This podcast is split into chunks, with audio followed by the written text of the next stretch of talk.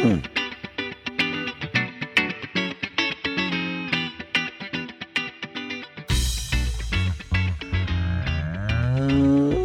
Welcome to the Moos Room, everybody.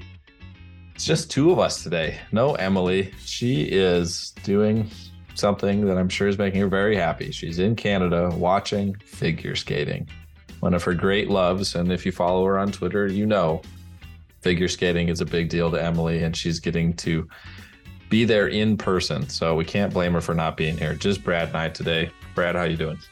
Doing well, doing well. You know, it uh, a little jealous of Emily, but hey, we all get to travel once in a while, so it's uh, good for her to get a break and do something that she loves. In western Minnesota, it's raining today at the end of October, so that's good.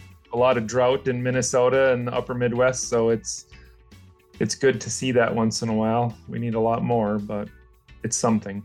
Yeah, uh, we can use plenty of it. There's several counties in the state that are officially natural disaster areas for drought and as such have access to certain funds through the Minnesota Department of Agriculture and the USDA. So definitely something to, to look out for if you're in certain counties.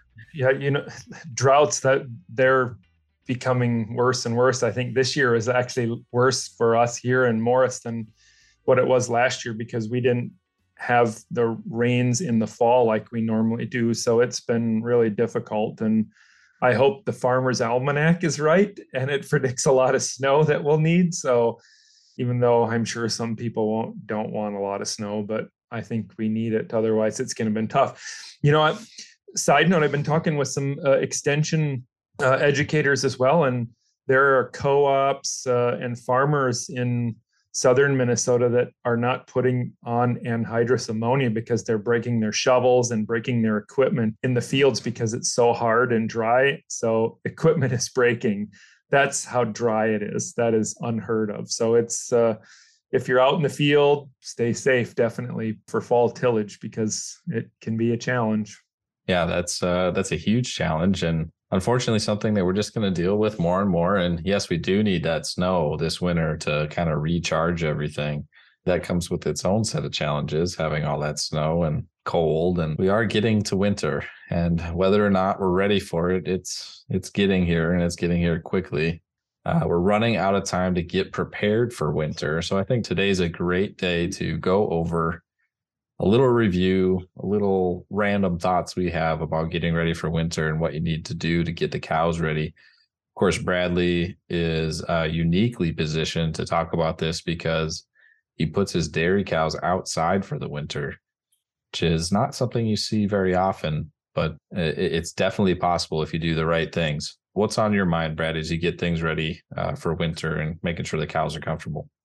Well, some of the things are trying to figure out where are we going to put the cows and where are we going to put the heifers. You know, I think we've been starting to look at different places uh, to put the dairy heifers this winter. You know, and that's that's one thing to think about too, because there's a lot of aspects. Instead of just saying, "Oh, well, we'll put them there," you know, we have to think about where there's water. You know, uh, we have heated waters in some of our pastures. I have to think about environmental circumstances. You don't, because of what happens in the spring, if we put these animals in a certain place, well, we have runoff in the spring, which we don't want at all. So we have to take that into consideration. Where are we going to feed is another uh, issue. So we've been tossing around some ideas here. One thing that I've been doing now with our cows, we're sort of letting them hammer a pasture and we're feeding out there so we can restore that next spring. So there's aspects uh, when we think about for us out wintering, you know, how can I have pasture renovation? And that's one way is I've concentrated the cows and manure on one pasture to sort of reinvigorate that next year. It's a, a pasture that's needed some help. Uh, for those of you that might know, we haven't been grazing cows for probably a month here in Morris because of lack of rain and drought. So we were done about September 28th or something is about when we were done grazing. So it's been a challenge for us, but now we're in full winter gear because it is the end of October and it can well it already has snowed out here in, in Morris and in Minneapolis and St. Paul. So winter could come at any time. It's where we're at. I mean, and and getting ready now saves you time later. Make sure you don't have things you got to do later. We've talked a lot about outwintering cows and their biggest requirements, and we're going to review that just quick, and then we're going to get to some of the other things that Brad mentioned. First of all, keeping cows comfortable in the winter. The number one is a windbreak. Keeping them out of the wind is massive it reduces the amount of calories they need to stay warm. It's much more comfortable, all those things. After that, you got to keep them dry and have them have a place to to lay down, preferably behind that windbreak. And that's in the form of a, a nice bedded pack that you start relatively early so it's ready to go when the cows need it. After that, Bradley already mentioned water. We're going to talk more on that in a second. And then food. I mean, you got to feed them you got to know that when it gets colder, they got to eat more to stay uh, and maintain that body condition and not need, uh, not lose body condition trying to stay warm. Uh, that rule of thumb, uh, and I don't know if it's the same for the dairy side. So Bradley can correct me on the dairy side, but on the beef side, for every degree below 32 degrees, we feed 1% more. And that takes into account wind chill. So if you've got a ton of wind and the cows are in it, you have to account for the wind chill as well. So the the example that I've been using is if it's 32 degrees one day and you're feeding 30 pounds of hay, and then it's 22 degrees the next day, you've got uh, 10% more that you have to feed. So you should be thir- feeding 33 pounds of hay when it's 22 degrees out. So that's the rule of thumb. Is that the same on the dairy side, Brad? Yeah, pretty much. Uh, as far as uh, nutrient requirements, it's it's maybe a little bit more for a milking cow because you have production factors going on versus a dairy heifer. But you know, I think uh, for us a good a good rule of thumb is to you know let the cows tell us too. So we we tend to watch. You know, we we feed to what their requirements will be, but you know, if it's colder and it's like, whoa, maybe the cows are eating a little bit more, then we just keep, uh, you know, we increase it maybe 5% the next day. We kind of watch the cows, let them, let us, let them tell us what, what they're eating. Uh, we certainly don't want to, you know, starve them in the wintertime because it's uh, pretty cold. So that's, that's a good rule of thumb that, that we do too, uh, is, is let the cows tell us. And I think everybody, I hope everybody would agree with that. Absolutely. You know, calling bunks, looking at the cows, making sure you're on point. You know, all the things we've talked about in the past that make it easier for that process is having uniform and consistent body condition across the group, which comes down to bunk space, having two feet per head so everyone can eat at the same time. Some of the things that we haven't really dug into in the past have been the the kind of the hierarchy of determines where you put cows. And, and Brad was mentioning the one that I think is almost always the limiting factor, and that's water, especially in the winter. Water that won't freeze, to be specific. It's expensive. That's the first thing. Having water lines that won't freeze, having waters that won't freeze, all of that. But what what other challenges? I mean, you can comment on how expensive it is too. But what other challenges are there with water? You know, one of the big things is is having enough water access for for animals you know it's it's hard it's difficult to put out a lot of heated waters because of you know lots of expense uh, you name it so water access is very important to us and we try to have larger we, we have Ritchie water tanks heated water tanks in our in some of our areas to allow uh, enough access for cows uh, and heifers in in areas. We can't stress water enough. That is probably the number one factor that we think about when we're trying to put animals for wintertime is where do they get water that's the number one thing and it's it's not easy you know it's uh it, those those are big expenses when we're, we're talking about waters well and one of the things that i see with water a, lot is that because it's expensive to run those lines and to have that that heated water a lot of times that heated water is up by the barn, away from feed, the windbreak, and the bedding, which can be a problem in my mind. It's not so bad for cows to get exercise. It's not that's not a problem most of the time. But when I think about the most comfortable cows in the winter, especially in a dry lot setting, they have a very nice triangle of of concrete uh, to keep dry and and, clean between the bedding, the feed, and the water, and the bedding being behind the windbreak. And that little triangle where they don't ha- they can still walk between them, but they don't have to walk miles for water is a big difference. Yeah, I agree, Joe. We we have things in separate areas. So the the water is away from the feed, and and all the feed and the water are away from the bedding. So there's separate areas for that. Otherwise, you get, you know, inevitable. The the water freezes. They make, you know, cows make messes with water, and it starts to chunk up around the water, and the feed bunks get frozen, and you know, there's just a lot of aspects to think about, and it's you know, it's kind of like our grazing dairy. It's uh, things happen on a daily basis sometimes depending on the weather. Yeah, I mean it can change in a hurry and cows make messes and that's that's another big piece of this, you know. Figuring out how to feed is huge, especially if you have beef cattle and a day job. I mean, it's so mm-hmm. different when, you know, you've got to you've got to do chores in the dark, you know, probably starting a month ago you were doing chores in the dark because of the the way things have changed with the sunlight. And the time is a huge factor. You know round bale feeders become a big piece of this. And one of the big things i love to see with a round bale feeder is first of all having enough space for everyone to eat uh, so they're not crowded and you don't have your boss cows standing around the round bale feeder kicking your smaller cows or if you're mixing age groups your younger and smaller cows off the feeder where they stay skinny and your fat cows stay fat and then, like Brad alluded to, cows love to make a mess. If you give them access 24 7 to that round bale feeder, uh, they're using a lot of it just to play with and mess with, and it turns into bedding. And we all know the expense of hay at this point. You, you got to be careful how you're using your hay. And so there's a there's a couple different strategies to to work on that. Um, but the first step is making sure everyone has enough space to eat at the same time. And then we talk about limited access. And there's a lot of different strategies there. The data will tell you that you should only give cows between four and six hours a day access to that round bale feeder if everyone can eat at the same time.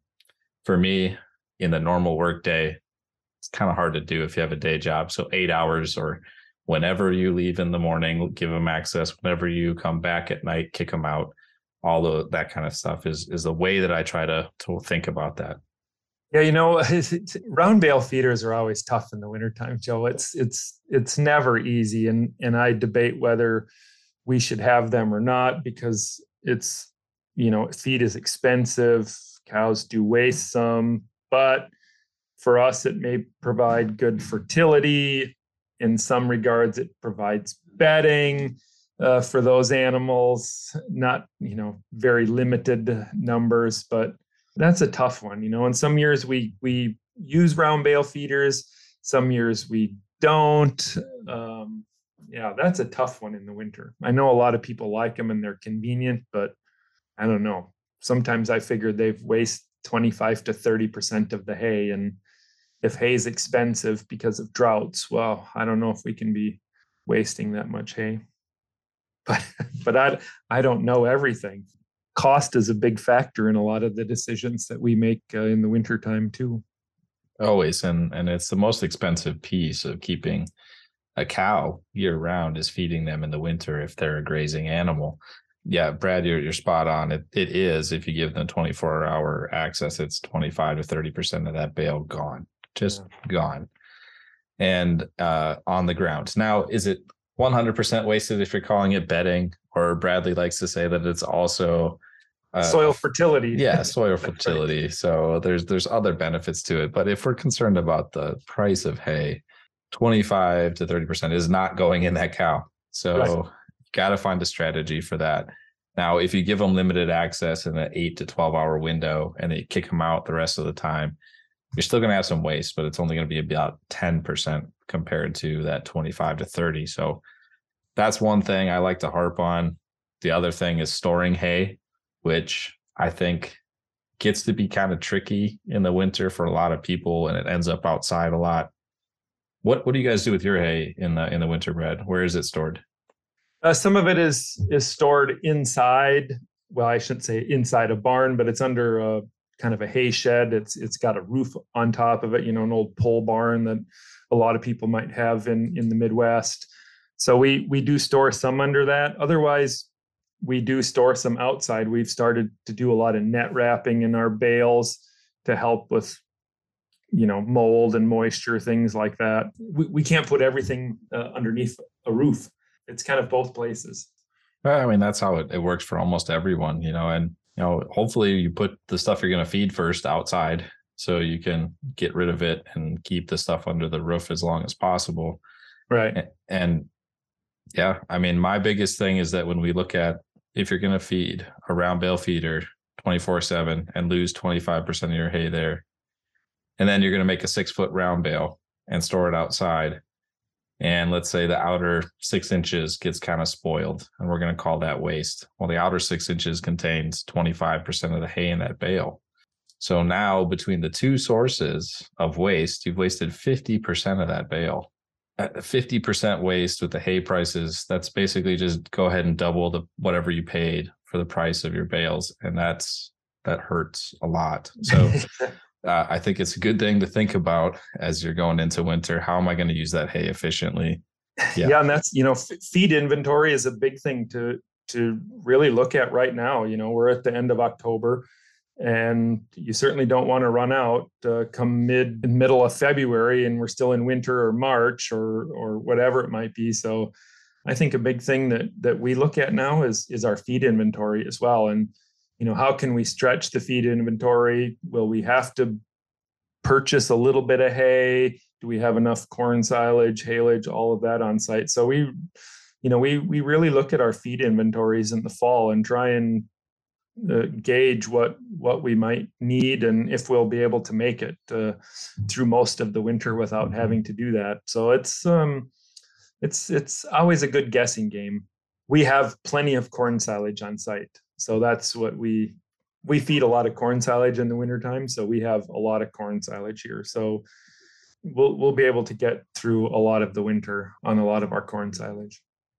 And I guess it kind of varies from year to year, but in general, if you take inventory now and then you purchase now because you think you're going to be short, is that better? Prices are going to probably be much better than waiting until everyone's looking because they found out they're short late in the game, right? yeah you know usually we've tried to play those uh, feed games uh, a lot you know it's like oh well maybe we should wait it'll be cheaper maybe we should or buy it now and it's going to be you know cheaper now than what it will. So uh, you know what we've really found is it's pretty much the same price all the way through the winter. It's not going to change much at all. The inventory is there now. So you know if if you need some, you probably should get it now versus running out in the middle of the winter and then you're re- really trying to scramble and, and find expensive hay. So it's uh, it's not easy. Yeah, difficult. So there was a, a couple other things that Brad mentioned on how to decide where to put animals, and one of those was runoff in the spring, looking ahead to spring, and and then also pasture renovation. So two things looking ahead to spring, and I've got one that I think about on my end, uh, looking ahead to the spring. But let's talk about those two, Brad. Like gradient uh, or of that pasture and proximity to water or to the things that matter most for runoff. Doesn't that kind of dictate everything every year? So are there just certain pastures that are just off limits? They come off the table no matter what. You're right. Some of the pastures that we have, they're just off limits. Uh, they just won't work. You think about it from a spring runoff perspective. We we just don't don't even think about those pastures so that's but but we do and and i think we try to be good stewards here and we have an image here as well you know and and people look up to us to to provide that information to them so that's a big thing that we we think about too is and and it's not really where can we put the cows today or what it's going to look like in november and december when the ground is hard. It's what's going to happen in march or april when the ground is thawing and it's raining. Those are the things that we have to to consider even four to five months from now. So it's a big thing uh, that's probably at the forefront of our mind uh, as well is environmentally you know some of our pastures are rolling and some are flat so we yeah some of them are just off limits. And we have a, a you know a, a, river that runs through our research center so we're pretty cognizant of not trying to put animals close to the river for runoff purposes. So i think that's that's one thing that even in the upper midwest we're going to have to consider even more as environmental issues you know we might not think of that but they're being looked at more and more and more so it's one of the things that uh, we're thinking about now especially when we're trying to decide where we're going to put these uh, heifers and uh, for for the winter time. And we're actually going to change a spot. We're we're um, going to some new spots because of you know maybe potential less runoff. You you name it. So it's uh, yeah. I'm interested in the pasture renovation side of this. You're heavily grazing those areas, right, to get them really chewed down. Are you going to leave cows on those areas all winter, or are you just grazing them hard now? If you were to leave them out there all winter, would that really affect how well you can bring that pasture back? Yeah, I think so. The the the pasture that we're sort of renovating now, we're going to pull them off in a couple weeks um, and maybe move them to the barn. The problem is, we leave them out there all winter. It's just going to have a lot of manure, feed waste, you name it, and then it becomes too thick in the springtime. So it, if we leave them too long, then it creates issues in April and May when we want to go out and seed seed the pasture and and maybe renovate it. So yeah, we we think about that and not keeping them on the same ground too long. Um, so they're going to move into the barn in a couple weeks. That's good to know. I was wondering. I'm sure it depends on how many animals and how much space and all of that, but all winter's a long time for them to really dig up everything and deposit a ton of manure and really get it tear, torn up, especially around the water. If you came out here now, you'd look at it and go, "Whoa, maybe you should probably pull those cows off today." uh, it, there, there's a lot of stuff out there, but uh, it's yeah. you know the, the, ground is still soft, and I think it, it's providing some good nutrients. You know, the this is a pasture that has thistles and really hasn't had good productive grass growth, uh, and you know, I, I, I did some soil sampling, and this was probably the worst one of the worst pastures that needed a little extra nutrients to to help with spring grass growth. So that's where we've decided to go to. And there's a few other pastures that need some help, but I can't do everyone all the time. There's only so much time and so much money and exactly. so many cows. So exactly. So one of the things that I think about when we're talking about thinking ahead to spring, and, and this probably doesn't apply to Brad and the dairies as much because of some of the infrastructure they have, but I think about spring scours when we're talking about calving in the spring, especially with our beef animals, choosing where you put your cows in the winter and, and then where you're going to calve has to be planned out. Um, if you're going to calve in the pasture downhill from where all the cows spent all winter, it's probably not a great idea. You got to flip that around because all of that runoff, all of those pathogens that have been sitting and building up all winter are going to run right down into your calving pasture and you're going to have issues. The same thing applies to dry lots. If you have a calving lot that you're going to calve in, it's tempting to use that space to keep cows in all winter. But if you try to calve in that lot, you're going to have major scours issues. Maybe not the very first year you do it, but if you do that more than a year in a row, you're going to have major issues, huge death loss, huge morbidity as well. So it, that's the other thing I think about thinking ahead to spring is where are you going to calve mm-hmm. and how am I going to prevent myself from screwing things up for future me when I get to spring calving. So Bradley, one of the other things that I think about in the winter is age groups. You've already said that you split your heifers, and I, I think that makes sense. A lot of people do that, and that's pretty well understood do you split any other age groups when you overwinter? We we don't. We we kind of have two groups of heifers, kind of that young age, six to twelve months, and then kind of 14 to 18 months. I guess we have a, a Springer group too. So we do split them because feed requirements are a little bit different. And when you think about it from a space requirement too, you know, competition old heifers will pick on the younger ones. So that's probably the biggest reason why we we do that is to prevent competition. You know, it, if if you have animals that are not of the same age together, they will have competition and the younger ones are going to lose out and they're going to be the ones that don't look so good. You're going to walk out there and they're going to, whoa, these kind of skinny heifers aren't growing. What's going on? And it really has to do about competition. So I think having some different age groups is a positive to keeping uh, animals healthy in the wintertime. That's that's a, a, a big one. The heifers will go backwards really fast if you aren't watching them and that you think they're eating but they're not really. So it's and and we've seen that in even within the group you know if we have a group of of 50 heifers that are all six to nine months of age you know maybe we got to watch those small ones even in in a younger group because there can be competition there too. So it's it's not easy. It's it's not just about throwing animals in a group together and uh, hopefully they're going to make it. That's that's not it at all. So winter is winter is probably way more challenging with this kind of stuff than than the summertime is because there's plenty of grass and you know lots of feed and everybody's happy on pasture. Well, the winter is a totally different time. Yeah, space is is what it comes down to. If if you're going to mix age groups. So I think every a lot of people are really good about pulling out the younger animals. So like if you're working on a bee place, your replacements stay separate, right? You don't put your replacements in with the whole group usually. The animal I worry about the most is the second calf heifer. That animal is still growing, ha- is raising a calf, and and there's a lot going on with that animal, and she's still quite a bit smaller than a mature cow. The the first and second calf heifers, those are the animals that that need the most care. And and what I what I think is the solution is if you're going to mix age groups, you have to do everything else perfectly. You got to do a big bedded pack where everyone has space at 100 square feet per animal. You got to have plenty of water so you don't have a boss cow guarding the water and keeping the heifers off the water. Plenty of bunk space at two feet per head at the minimum.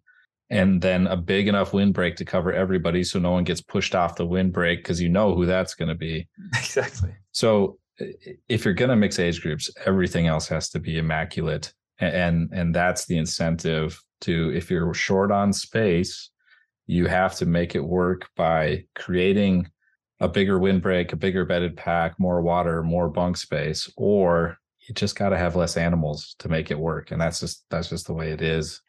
Yeah, a lot of things to think about. Splitting age groups, great idea. I think we've covered plenty for today, and we stayed off some of the topics that we usually harp on when we're talking about getting ready for winter. So uh, I'll include links to some of our past discussions. We'll just add to that discussion with what we talked about today. Anything else, Bradley? No, I think just you know watch your animals. Uh, they'll they'll tell you what they need in the wintertime, and that's probably the main the main thing that we try and focus on is just watch the animals. Sounds good. Take your direction from your animals. If you have comments, questions, scathing rebuttals to today's episode, please email us, the moosroom at umn.edu. That's T H E M O O S R O O M at umn.edu.